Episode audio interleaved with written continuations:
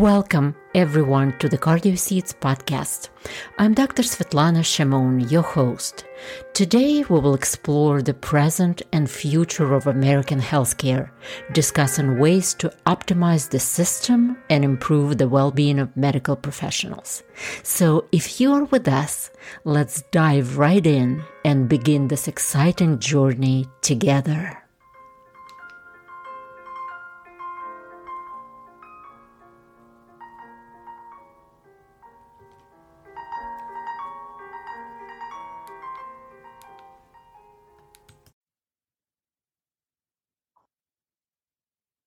Hello, dear listeners and viewers, and welcome to today's episode of Cardio Seeds podcast that we decided to name from ancient science to modern science and everything in between.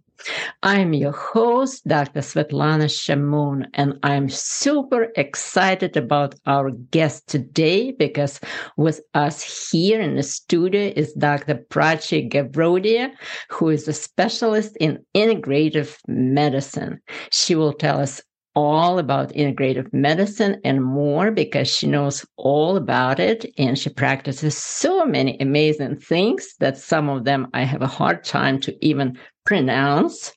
Dr. Garodia is ever evolving journey in integrative medicine started 20 plus years back.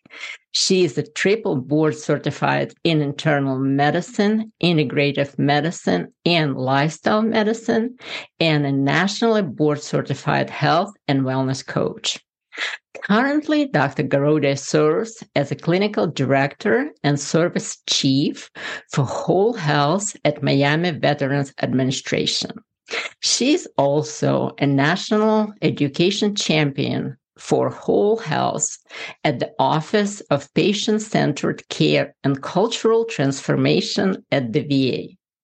Dr. Garodia also co-chairs the Happiness Science and Positive Health um, MIG its member interest group of the American College of Lifestyle Medicine and also serves on the boards of several different nonprofits.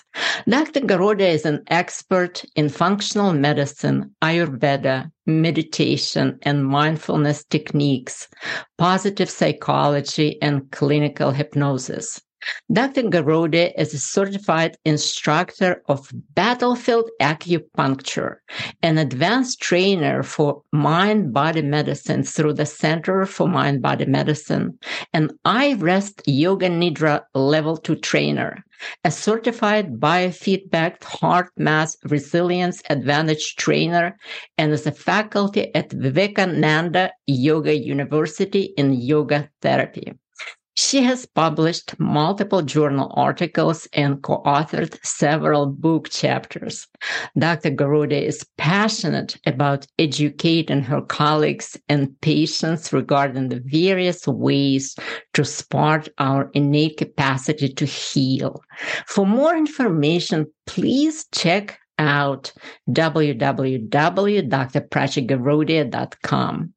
Dear Dr. Garodia, welcome to the Cardio Seeds podcast. It's our pleasure and honor to have you on today. And I hope, Prachi, you don't mind if I call you just Prachi because we have known one another for more than a couple of days.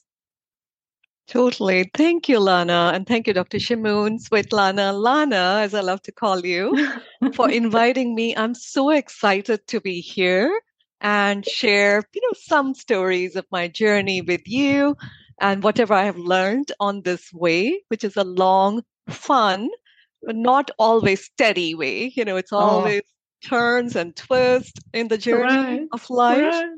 Oh yeah, oh my very... goodness. Yes, yes. You know, I've been following your journey for quite a while, and it's been quite a journey, right? And you'll tell us all about it. I am actually fascinated with mind body connection. You know, my mom um, was a professor of psychiatry, and she wrote, when I was growing up, she wrote a few, more than a few actually, self help books um, that are still on my desk till now. And um, they helped me tremendously throughout my life. And some of them, some of her manuscripts and finished manuscripts are still on my desk. And um, I vowed to finish them after she passed away a couple of years ago. And um, uh, I always um, uh, use self care. So you know so much more about it because I'm kind of a traditional physician, more or less. And you made all this journey from internal medicine to integrative medicine, to lifestyle medicine, to health, health and wellness coaching. And, but as a lifestyle medicine physician and a cardiologist who specializes, um, you know, in physician and healthcare professional burnout, I study a strong relationship between um, everyday stress and cardiovascular disease. So I really invite you today to have a conversation with me that I would like to have about using non-traditional mind body techniques that you know so much about to heal our bodies and our minds and to reduce burnout. And you can enlighten us in so many ways um, about those things. But first of all, Prachi, where did you grow up? And how did you become a physician? And in simple terms, what's integrative medicine? And what was your path from a regular internal medicine physician to integrative medicine? I know it's a long question. No problem, Lana. I can tell you my story. I grew up in India, and thank you for inviting all of those questions. Uh, I would love answering those. So definitely, um, starting with where I was born and grew up was in India. And I'm really, really grateful to be born in this beautiful country with lovely culture and, you know, a lot of human connection and uh, also a lot of good food and good traditions, which I, you know, grew up in. So since I was a child, I was always drawn towards healing. So whether it was like a bird baby which has fallen off the nest or little puppies or little stray, you know, kittens or some stray animals. I was always tending to them, little squirrels. So since childhood, I was like babying them and mothering them, and I can see you nodding your head for sure. Yeah. So you know, just just um, healing them, nurturing, mothering, so and releasing. So that was my childhood. I was surrounded by nature in our school and in our environment and had a very happy childhood um, to start with. Mm-hmm. My mom used to take us to local healers, including Ayurvedic healers, Vaidyas, which are traditional physicians in Ayurveda. And also, my dad used to practice yoga. So we watched him you know, practicing yoga daily when we were growing up as children and started, you know, copying him and then went to his teacher to learn also. But that obviously took a break when I got really busy with my studies and then grew up to, you know, be a doctor. I've wanted to be a doctor since the age of four. I had several family members, including aunts, who were doctors, so they were my role model. And mm-hmm. um, and then finally, actually, I pursued intensive yoga training during my medical college because mm-hmm. I knew it, it provided a lot more than just body flexibility and, you know, improved posture and all of mm-hmm. that. So there was evidence of mind body connection, which I felt in childhood by practicing yoga and some meditation and some chanting. So um, all of those things obviously imprinted deeply in the psyche and sort of wanted me to continue practicing those things later. What did you What did you feel? Exactly. So I felt, yeah. Mm-hmm. So I mm-hmm. felt really quiet and calm and at peace. What a I, wonderful child you were. yeah, and I teach my I teach my nephews and their nieces also. Your parents must have been like, keep doing that, keep doing that project. Oh, I was pretty naughty too in my days. You know, I was a tomboy and I used to jump from trees and you know be out in nature, running around. So it was I, a balancing balancing practice for you, right? Right. Okay. Totally. Yeah. Totally. So it was internally, it was calming um, and balancing whatever whatever other urges for growing teenager whatever yeah it's interesting mm-hmm. okay yeah. keep going, keep going. yeah, yeah and i was I'm an listening. Mm-hmm. introvert mm-hmm. So mm-hmm. i found it easier to connect with nature and animals and birds um, being an introvert. So you know i could express and talk to them much more easier.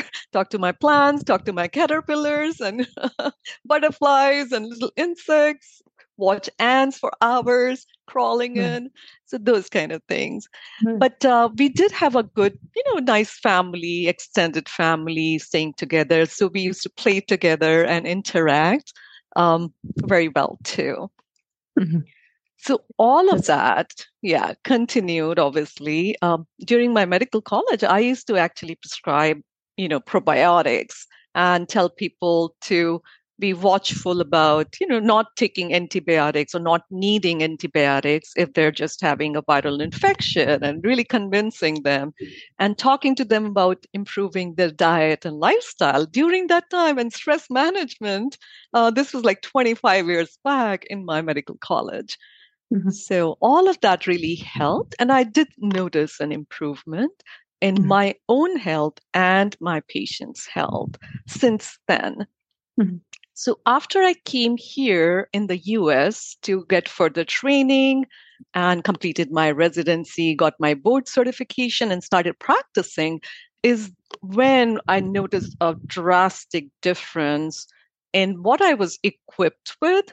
Because remember, culturally, back in India, people knew about yoga, people knew about Ayurveda and homeopathy and natural living, but here, everything was a no-no around that, you know, those those cultural things. Mm-hmm. So that became a struggle for me in a way that I couldn't just tell patients to, you know, learn meditation or do yoga practices or breathing practices, you know, which is part of yoga practice also.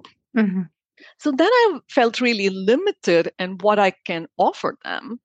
And that inspired me. Um, you know, I had just got married. My husband said, Do you want to pursue more integrative training?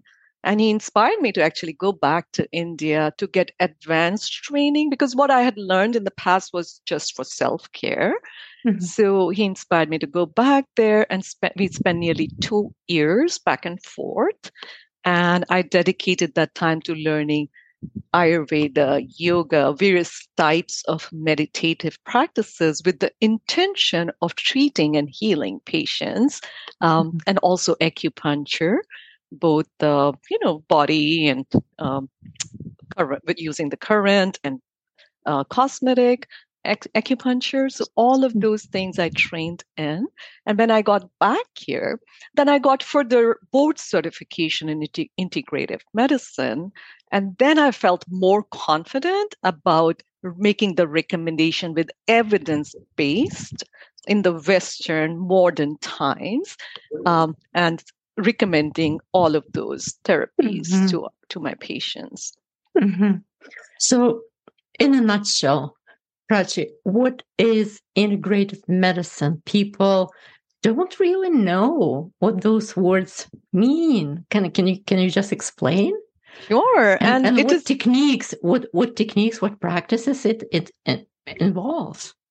Yeah, so there is a lot of confusion because first it was complementary and um, you know alternative medicine that was the right. term but recently since so it's the same it was the same term for integrative medicine in the past it transformed because okay.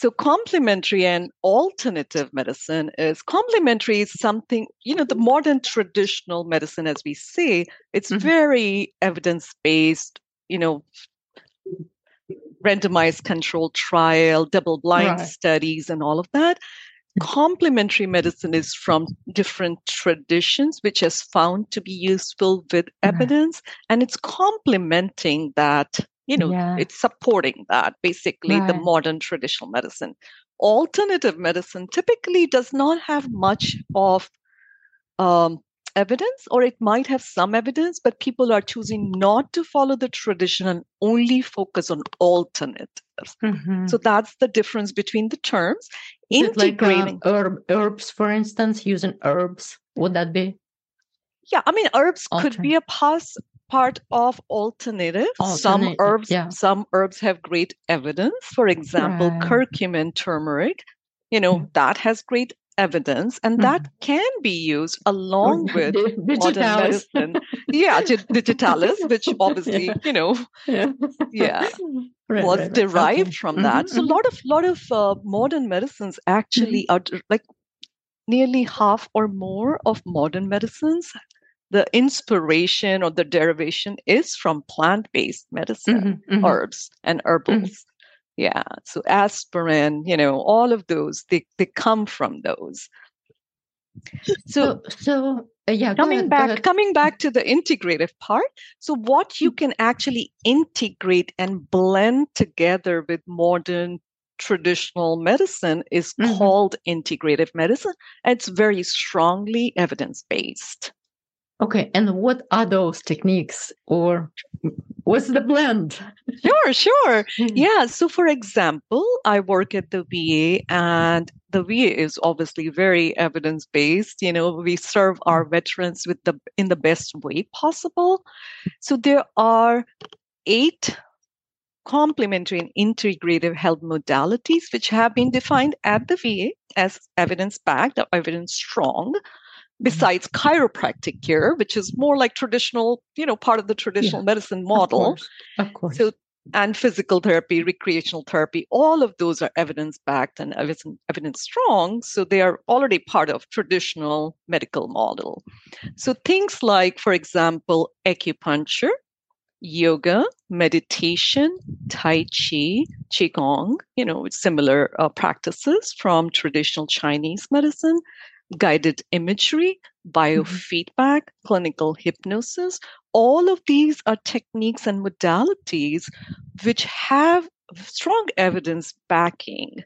So mm-hmm. for certain condition could be for certain condition or for general broad based conditions like for mm-hmm. stress management for example. Right right. Yeah. And um and yoga for instance there are so many types of yoga right? Are there any types of yogas that are more evidence based or are preferred um, in your practices or in integrative medicine in general, or yoga is just a, large umbrella that whoever, you know, the different practitioners use whatever techniques that they prefer.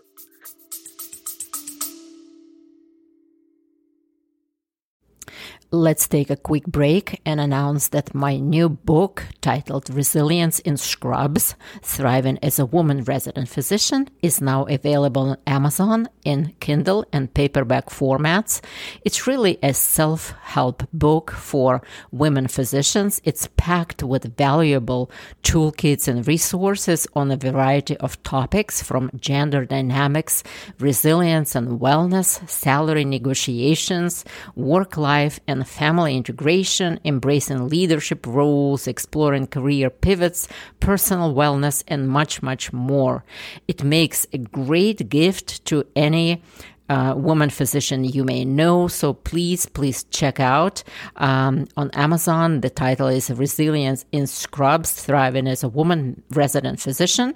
And the best part is that I will donate all the proceeds from the sales of this book um, back to the American College of Lifestyle Medicine to support new members, uh, resident members of the American College of Lifestyle Medicine. And we cannot do it without you Thank you so much for your support. Yeah, so thank you for asking the very relevant question in today's time because this is like the modern time of yoga.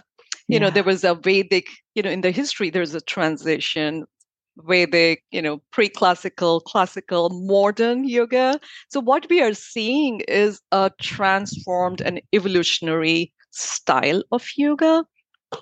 In the classical style, uh, basically, it's, you know, yoga is a philosophy of living.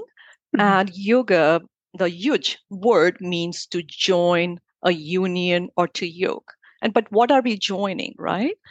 It's the mind, body, and soul connection with mm-hmm. the consciousness which we are looking at in hmm. yoga.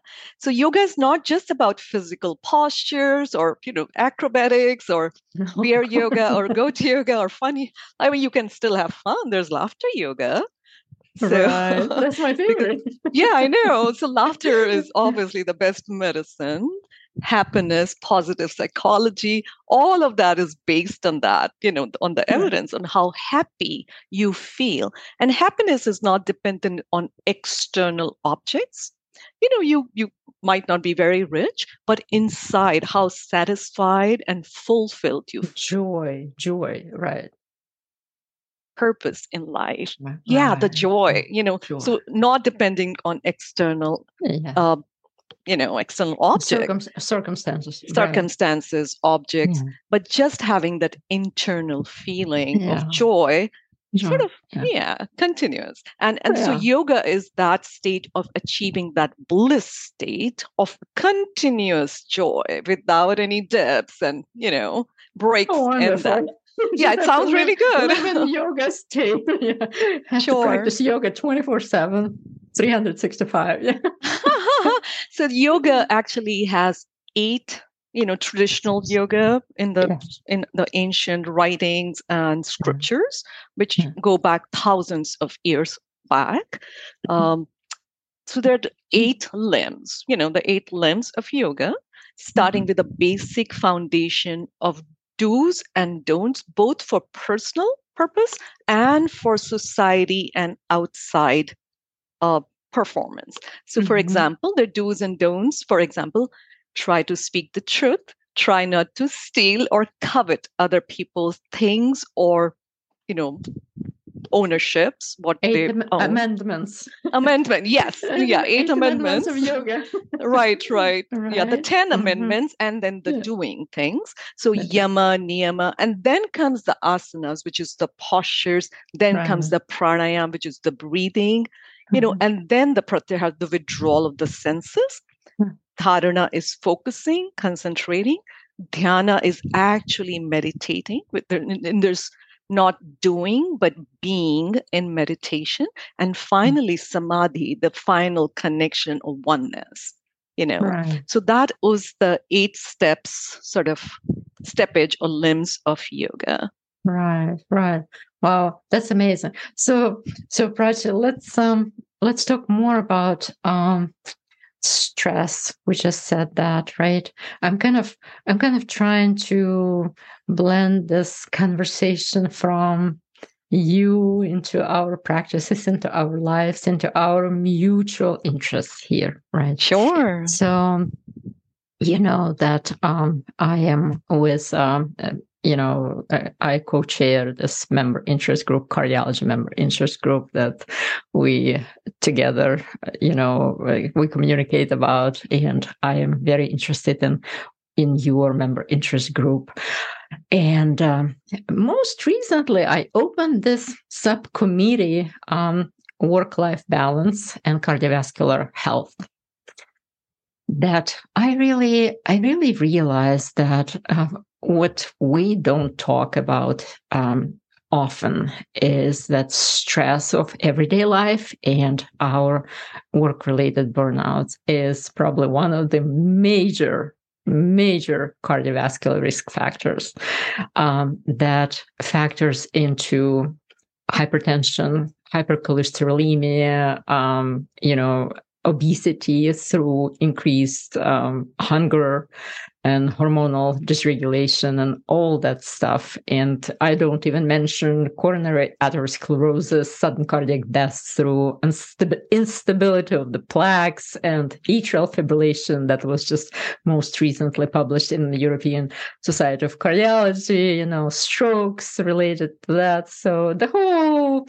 the whole shebang. So in any case, however, however, when I speak, um, which I do frequently to our fellow practitioners about burnout reduction and all the facets that uh, facets that related are related to the burnout reduction, they talk to me uh, this way. They say, you know, Dr. Shimon and Alana, including including our trainees, we have about three minutes in our day. Uh, to pee, to eat, and to, you know, to sit down. One one more minute left. So, Prachi, when we deal with this um, terrific pace or horrible pace, I should say, of our day life and our practitioners that really don't have time to breathe and mm-hmm. sometimes have 35 patients to see every day. How can they incorporate what techniques can they incorporate in their everyday life? Maybe there are shorter versions of yoga that has eight limbs. Uh, maybe there are shorter versions of breathing techniques, of mindfulness meditation techniques. Uh, what do you advise? What is your best assessment of this whole situation? Sure. Oh my God, Lana, this is such a you know relevant topic to all of us suffering I from know. burnout. The, the easiest yeah. for me to say, you know, guys, chill. You don't have to work this much, but that's yeah. impossible. We know this. We would lose our medicine. We would lose 30% of our physicians if everyone who doesn't, who cannot keep up just quits.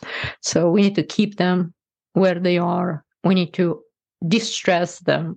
So what's your yeah. wisdom? Yeah. So definitely. I mean, I struggled with it, sort of integrating those practices in my life in the mm-hmm. beginning but mm-hmm. definitely with practice and consistency of practice, like daily, mm-hmm. several times daily, it becomes part of your life. So, for example, there's several breathing or mindful awareness practices which are short and you can practice it in your relaxed time outside of work consistently. And you do, you can practice those with your eyes open. You don't have to close your eyes with that. So that's beneficial. But definitely in the beginning when you are starting those practices it's always advisable to take time out do it in a quiet place slow pace you know and give mm-hmm. so your body experiences the full benefit of doing it. And as you get more established, as you embody the practices, then you can carry on your life. So, my spiritual teacher, for example, he told, he recommended that between every patient, I take two full deep breaths. As simple as that. That was the basic first start he recommended me to do. So, between every patient, like whether it's a virtual visit or a face to face visit, mm-hmm. I just gather myself back, take nice, deep, deep abdominal breaths. Okay, just, let's do it together just now. Okay, let's let's do it. Me. Let's do it. Okay, okay show All right. So okay. I will I will invite you to just settle mm-hmm. in wherever you are in okay. your chair and seat. And then, you know, if you want to lower your gaze to a soft gaze in front of you, Okay. That's perfectly fine if you feel like your eyes want to close. And I'll definitely. They just, they just closed. okay, good. okay. Now okay. fill up your lungs and chest and notice the expansion in the lower portion of the chest. And then exhale out at your pace, your own pace. And then breathe in nice, deep Again, a little slower. Exhaling out at your own pace. And then the third breath, just notice the touch of the air on your nostrils when you're breathing in, nice and deep, cleansing, and then exhaling out again. So, what you can visualize is breathing in fresh air, oxygen, energy, whatever you want to call it. And then when you breathe out, releasing whatever is not serving you, whatever is blocking your thoughts, emotions, what, whatever is coming up which you don't want to hold anymore. So letting it release. That's so just awesome. Yeah. Yeah. I, I mean, just, it. yeah. How just, did you feel? It's good. It's it's really good. You know, I, I started doing those breathing techniques about a year and a half ago. In fact, when my mom passed, I started doing them a lot because I was so I was devastated when she she was gone. And this is something that really you know, kind of keeps me grounded throughout the day sometimes. And I really notice the difference. I do notice the difference. And uh, sometimes I forget, but when I remember, I make a conscious effort to do that. Uh, yes. So this can be done during the workday. And totally. The teacher told you to do it between each patient. Right. Between each patient. So you leave the room, the patient room, and this is what you do, right? Do you reach your office or you just do it while walking? Yeah, while, while walking back. And if you get a chance to sit down, many of us don't. We walk uh-huh. from one room to the other. You can mm-hmm. take maybe a couple of seconds before you mm-hmm. knock on to the next patient's door mm-hmm. and maybe with your eyes open, just ground yourself, bring yourself back to the present moment, and mm-hmm. deeply fill your lungs. You know, mm-hmm. through the mask. so, right. so that's uh, one thing.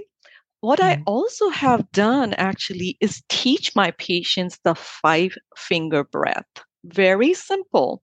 And it's a good practice for me also. So when you come in, you introduce yourself to the patient, mm-hmm. ask them how they're doing, and and invite them to get started with a grounding breathing practice. Mm-hmm. And you just ask them to follow, you know, you know, spread your palm and then we are mm-hmm. following our finger. Whenever we're breathing in, we are going up. When we are breathing down, when we do go down, to, do they have to touch their their fingers? It's it's good to touch because the tactile uh-huh. uh, sensation actually brings you to the present moment. You don't have to touch. I mean, you can do it like this if you want, but mm-hmm. touching really brings that senses in and brings them down to this mm. present moment. So the present moment focuses mm-hmm. the focus. Yes. yes. What about the heart centered or when they um, focus on the on the heart or yes. the square? Can you mm-hmm. can you talk about those two techniques, or are they different? Are they similar? You mean mm-hmm. the box breathing? The box breathing. Yeah, yes. yeah. So yeah, that's another technique. That. Mm-hmm. Mm-hmm. You know, our Navy veterans and our Navy, uh, they yes. actually are taught box breathing. Okay, tell me more about it. Sure. So you you mentally you're looking at a, making a box. So a box. you're breathing in for a count of 4 Mm-hmm. You hold the breath for a count of 4 mm-hmm. You breathe out for a count of four. And mm-hmm. then you hold the breath outside for the count of four. And then you breathe in again for a count How many four. times do you do that? You can do three cycles if you don't have time, uh-huh. or you can do 10 cycles, or you can do for two minutes, five minutes, right. whatever works best for you. So it's oh, yeah. very customizable and, and we can so do it right now. Seals, Navy, Navy Seals, this was this was designed for them for what to calm themselves to before like a sniper shooting or something. Oh yeah, oh. all the all the you know the you know the different projects and different uh, you know things they're doing yeah. to bring them to the present moment, energize them, focus yeah. them, focus. improve their concentration. Yeah. All yeah. of that which we yeah. do as healthcare workers every day, right? right. But we don't practice those things. Yeah, right. without the guns, just yeah, with the syringes, without the guns, and yeah. a stethoscope, with a scalpel and the stethoscope. Yeah, Prachi, what about the heart centered?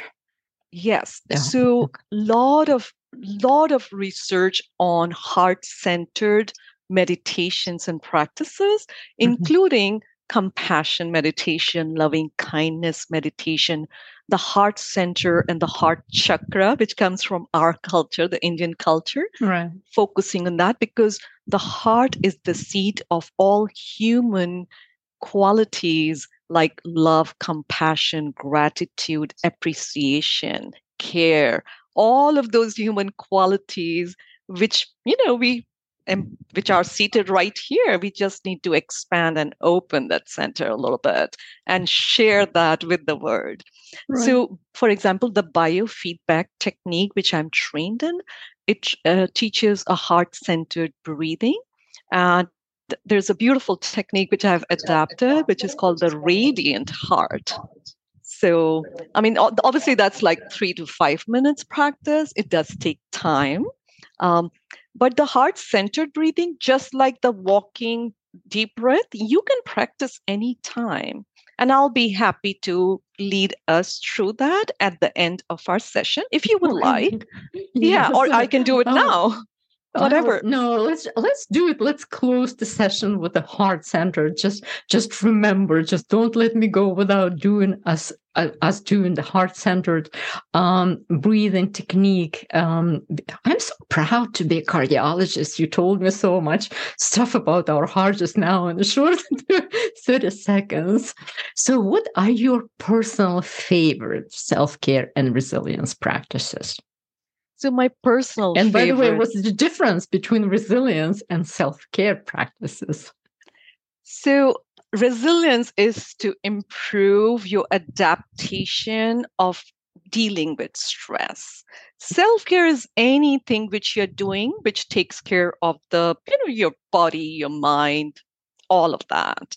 So mm-hmm. so so all the resilience practices can be classified under self-care practices because you are improving your resilience you're right. improving the adaptability and the capacity to deal with stress mm-hmm. and in biofeedback for example again uh, there are a lot of practices like that which work on improving your heart rate variability which you might be interested in as a cardiologist things like chanting breathing so there has been um, researchers on chanting and meditative practices with the beads, which have shown that the breath slows down to a rate of six per minute, and the HRV improves, the heart rate variability improves, which is a good thing.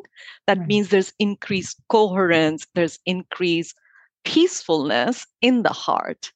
And the, the the electromagnetic field of the heart radiates, it has been measured to radiate several feet, like three to four feet, versus the electromagnetic radiation from the brain, which is just three to four inches.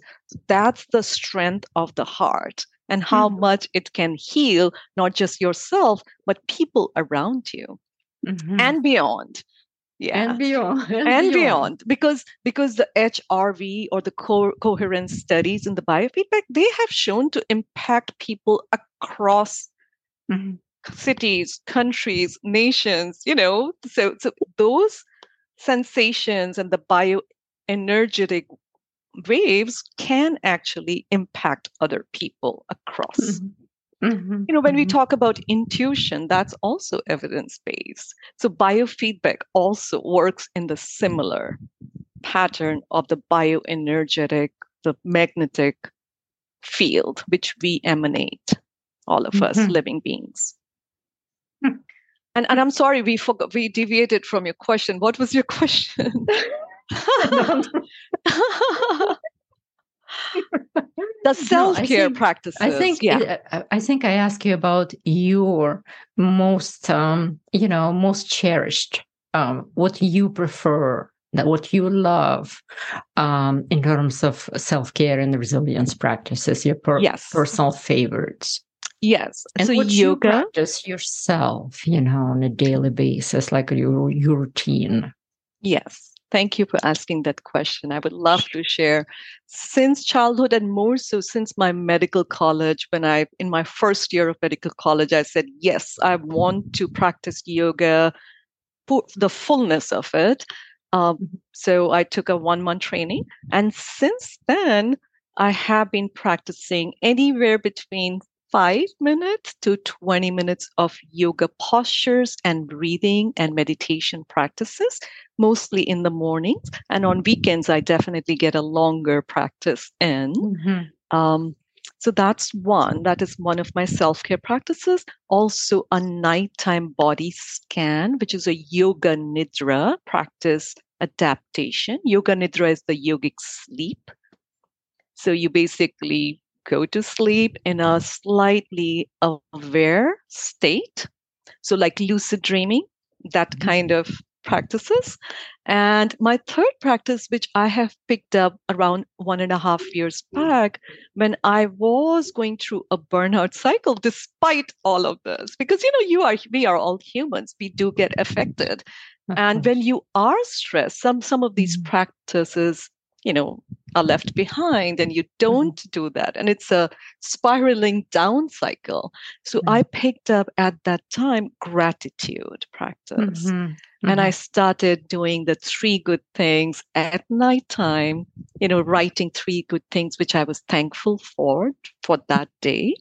And within a week, that that research has shown to Hmm. have lasting improvement, exponential increase in happiness, satisfaction, all of that in 12 weeks, um, in six weeks, 12 weeks, and up to six months, just six days of practice. And I this, became a. This is Dr. Seligman's, right? Research. Yes, related. yeah. Mm-hmm. Mm-hmm. yeah. Mm-hmm. So another doctors combined, but doc, uh, Dr. Mm. Ma- you know, Martin Seligman, uh, he mm. did start the concept mm-hmm. sort of make it more popular the, of positive psychology and PERMA model and all of that. Right. So, yeah. Can you tell me more about this body scan yoga? Sure. But- the yoga nidra for me, body scan is like an MRI or something. right. This is like a mental body scan, right? So yeah. basically, I read about. I definitely yeah. read about it, so I know what it is. I just want our listeners to know what it is. Sure, sure. I'll be happy to share. So basically, I mean, yoga nidra go, has several steps. You know, you move from body, the breath, emotions, you know, so sensations, feeling, and all.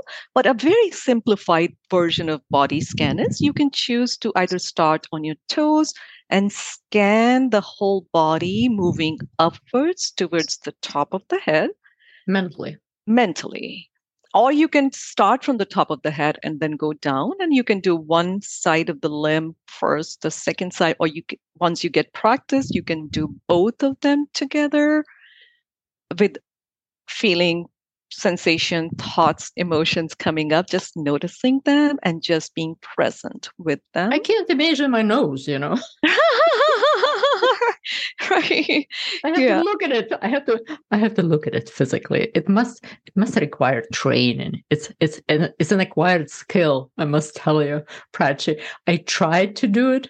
I cannot even they say imagine your heart well, imagine your, you know, air going in and out of your lungs. I can't. I can't. Right, right. Yeah, yeah, yeah. totally. I hear you. I mean, um, and that's called the interoception when you actually are sort of, you know, get sort of, of more aware of sensations in your mm-hmm. body and and sort of the breath and everything. It's fine tuning right. of that. And mm-hmm. it doesn't mean that if somebody is not feeling it, they are to, you know, it's just individual perception and right. things change or might not change and it's okay to just accept that. Right. So yeah. So that's, that's amazing. that's funny. So so while listening to you and to this amazing vast you know amount of knowledge you have about this and you told me about your training you went to india to train Tell me about this learning experiences with those sciences. You know, uh, do you have to go to India to learn about this? I mean, it must be, you know, a critical moment when you said, you know, I have to go to India. But what if you didn't go to India? What what would have happened? Like hypothetically of course but if people can don't have an opportunity to go to india just just tell me what you think would happen and what are other possibilities or opportunities here etc etc thank you. and what yeah. was your you know all those years? How did you do this um in detail more detail Sure, I would love to share. So, this was 20 years back when I went to India. So, things have changed a lot for the better in the oh, way there's a lot more availability, there's a lot more awareness, there are a lot more specialists, both who have come from India and who've got trained here, who are mm. able to offer a lot of these trainings, which I went back and, you know, back to India and took. So, for example, yoga, Ayurveda, you know, I mean, acupuncture was already here, but it's become much more popular. There's hmm. different mm. varieties of acupuncture uh, therapies and trainings easily available now. Similarly, in the field of yoga, there's a little bit more advanced training available now compared to 20 years back, which was only focused on body postures and maybe minimally on breath and some right. meditation. So it's mm-hmm. evolved into encompassing a lot of the eight limbs of yoga mm-hmm. and getting deeper into those practices now. And there are a lot of new breath methods like the Wim Hof method and other methods which have come up. Yoga, ter- uh, the yoga nidra also. There's iRest and there's uh, NSDR. All of those techniques have come up recently uh, mm-hmm. compared to what it was available several years back, several couple of decades back. So people actually can find great teachers and great training right here in the US or in the Western world. A lot mm-hmm. more work has been done in the European countries also with a lot of advanced trainings. So all of these things are easily available now. There's mm-hmm. Ayurvedic, uh, there's NAMA, which is National uh, um, Ayurvedic uh, Medicine Association. Mm-hmm. Yeah. yeah. yeah, and they have various trainings available now um, uh-huh. for Ayurveda too. Biofeedback, similarly, there's various institutes who are teaching uh, biofeedback. I did train through HeartMath. There's mm-hmm. clinical hypnosis and hypnotherapy, various institutes and organization, ASH, and several others who are training that. And when I'm saying names, I don't have a preference, but these are common mm-hmm. names and mm-hmm. uh, you can get trained easily. Hmm. Various oh, types of meditative practices, MBSR, and several others. I trained in Vipassana, in which you actually have to focus on your nose. And you'll be surprised. It's 10 day complete silence practice so people this would not happen to me. My husband would say I would be happy if she went through like a month of, right. a month of complete silence. Yes. oh no. so most people, I mean, not most people, but some people struggle with the silence for like three or four mm-hmm. days. And at the third and fourth day is the maximum dropout rate. Because oh. after that it just gets intolerable to keep quiet. My dropout rate would be three minutes. You'll be surprised, Lana. Oh my God. That was one practice and you know experience which uh-huh. really turned my life around in the way of making me very introspective and very uh-huh. very i was a sensitive child growing up being an introvert and all of that mm-hmm. and very very sort of uh, sensitive to others empathic you know sharing mm-hmm. mm-hmm. But but this this vipassana practice really turned my life around with the experiences Amazing. in the mind body. I have to so, I have to do that. I'm kind of sick and tired of talking. so dhamma.org is the website and I would invite you to check it hmm. out okay. for sure. Amazing. Yeah. The most grateful person to you would be my your husband. husband. Let me talk to him. I'll give him a kidding. list of things. I'm just I'm just kidding. Prachi, what is battlefield acupuncture? Thank you. Yeah, battlefield acupuncture is just a five needle, small needles protocol. We call them uh-huh. ASP needles. Uh-huh. It's a five needle protocol for the ear. So, like the meridians, the energy channels in the body, there mm-hmm. You know there are several of them all running all over the body is the homunculus of the human body is represented on the ear this right. is the head this is the spine and this is the the legs and the lower back and everything mm-hmm. Mm-hmm. so there are several centers so for example shenmen um, is one of the centers and thalamus and omega 2 and all of those points which one of the uh, armed force physicians, Dr. Uh, Niemtzow, he mm-hmm. studied, you know, he was studying ear acupuncture. He learned from various traditions. And he, during the his armed force career, he figured out five points which he started using and you know treating the colleagues and veterans and he noticed a lot of improvement in pain and moods and functionality. So this is a evidence based protocol which is being taught at the VA. So hmm. I'm an instructor of battlefield acupuncture. Right. I've trained at the VA and I've trained with Dr. Niemtzow also in the advanced BFA protocol. Amazing, amazing. And what about the iRest yoga nidra? Yeah, so that's also a modification or adaptation from yoga nidra. So that was uh, yoga nidra. so yoga nidra is the step by step, you know, sort of focusing on the body, on the breath, on the emotion, mm-hmm. sensation, and then transcending further, mm-hmm. deeper. Mm-hmm. So the body, uh, mind is still aware when you're sleeping, like in the mm-hmm. state of awareness, and connecting with the inner peace and harmony and all of that. So Mr. Dr. Richard Miller, who was also in the in the you know the VA, he um, adapted uh, this protocol from Yoga Nidra and uh, called it iRest because mm. he hmm. did add several of things after doing extensive studies and his own study with uh, various masters in the hmm. field. Mm. Amazing. Yeah. Now, quick jump to burnout before we wrap, wrap it up.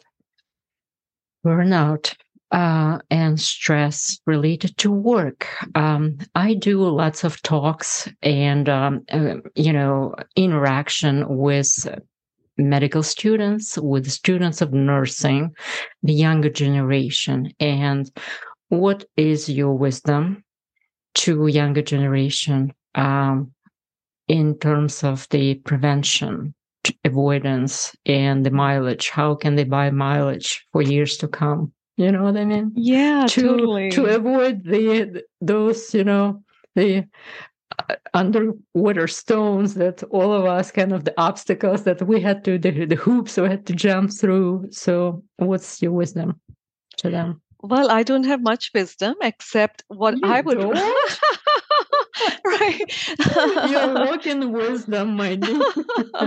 so okay, the shoot. only only advice or you know sort of a tip I would re- uh, recommend is to start early and mm-hmm. to be consistent with any of these mind body practices which you feel drawn to, whether it's breathing, whether it's mindfulness practice, whether it's meditative practice, whether it's Tai Chi, whether it's yoga postures or pranayama, whatever you want to practice, or biofeedback or autogenic, which is also self self biofeedback or clinical hypnosis, you know, your self hypnosis. I mean, guided imagery, there's so many tools which are available.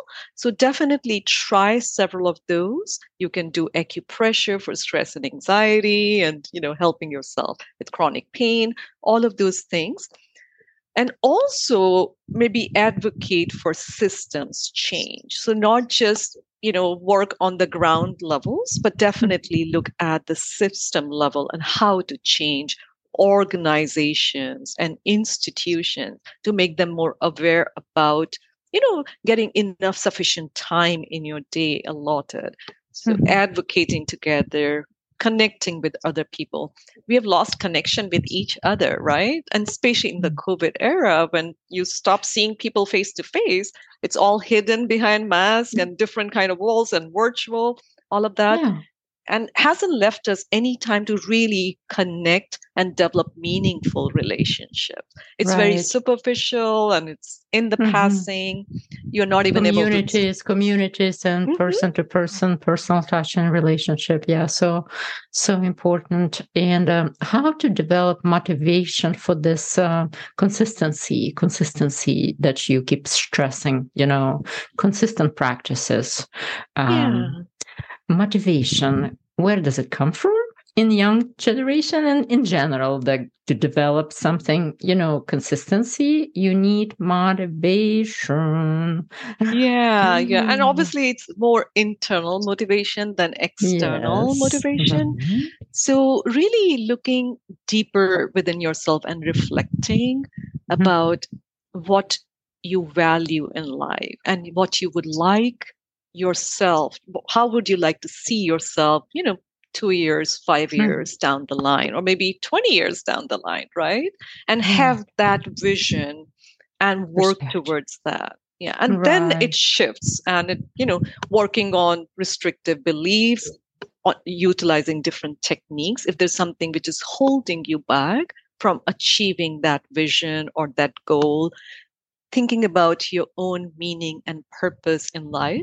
Difficult to, you know, do that when you're just 25 years of age or of young. Course, Some people are point. lucky enough, yeah. they know what purpose mm-hmm. they have on this mm-hmm. beautiful planet, but some of us have to traverse all of these up and down and journeys and arounds mm-hmm. and nooks and corners and then figure out our purpose yeah right. and which is fine but taking that time to really deeply reflect on who you are and what you want in this life.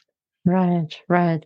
And from your perspective how can you pitch to the healthcare administrators and uh, the you know the shareholders that uh, health health of care healthcare professionals is super important and their wellness is super important because that's exactly what you're doing right in your practice now.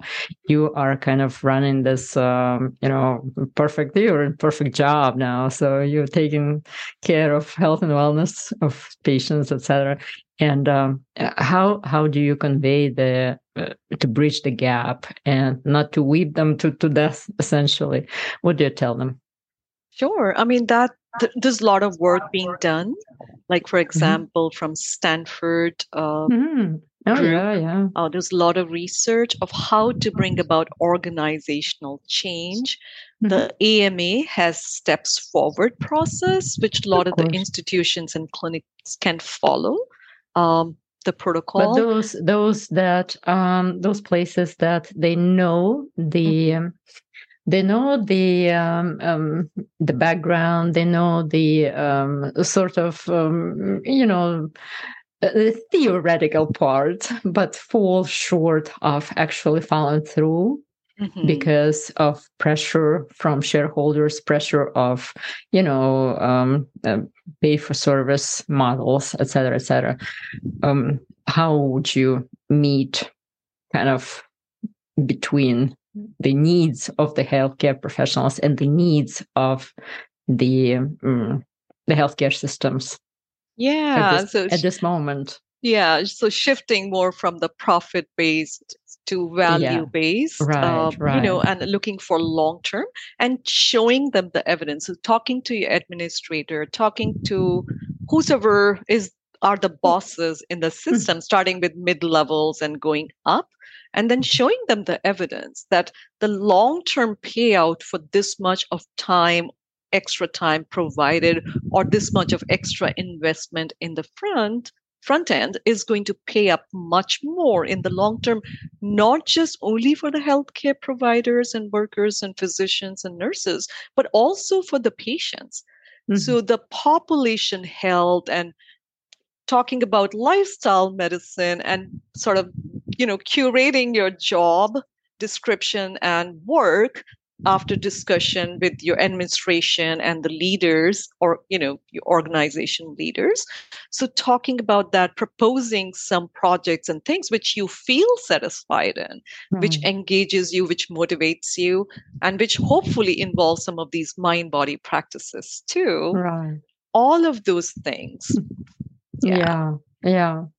And I think we will probably wrap up with my last question to you. And um, you are welcome not to answer if you feel like if you're not um, sure about that. But still, I feel like asking you um, about the relationship between the cardiovascular disease and burnout or stress and the reversal.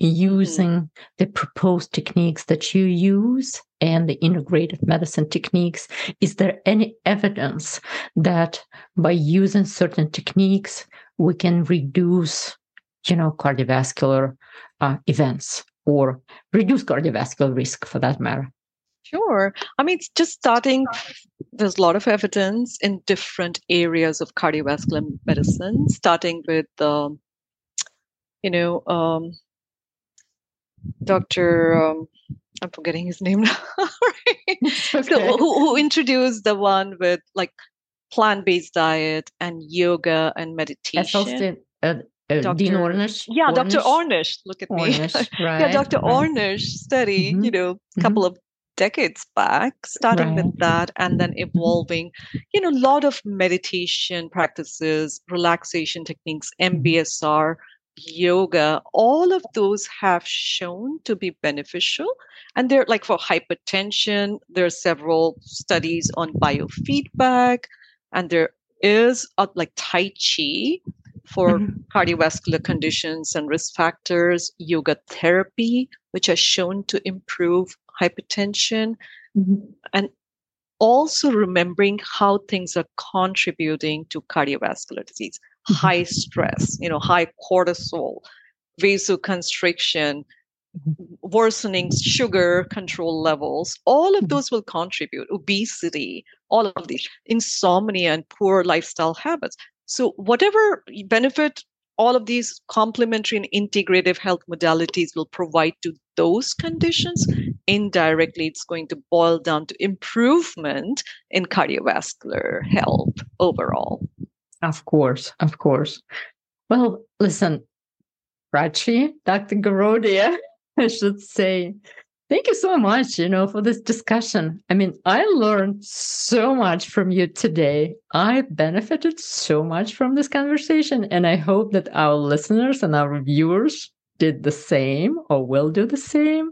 And I want to ask you to just keep doing what you're doing and you are amazing. You look healthy. You look wonderful. You exude energy and i thank you for your time to be here today on this episode of the cardio seed podcast and thank you again. Very grateful to be here and very inspired by your work lana Thank you. And this is all for us today. This was your host, Dr. Svetlana Shamoon. Thank you for listening and watching. Subscribe to our new YouTube Cardio Seeds channel and give us your likes and see you soon. Thank you. Bye bye.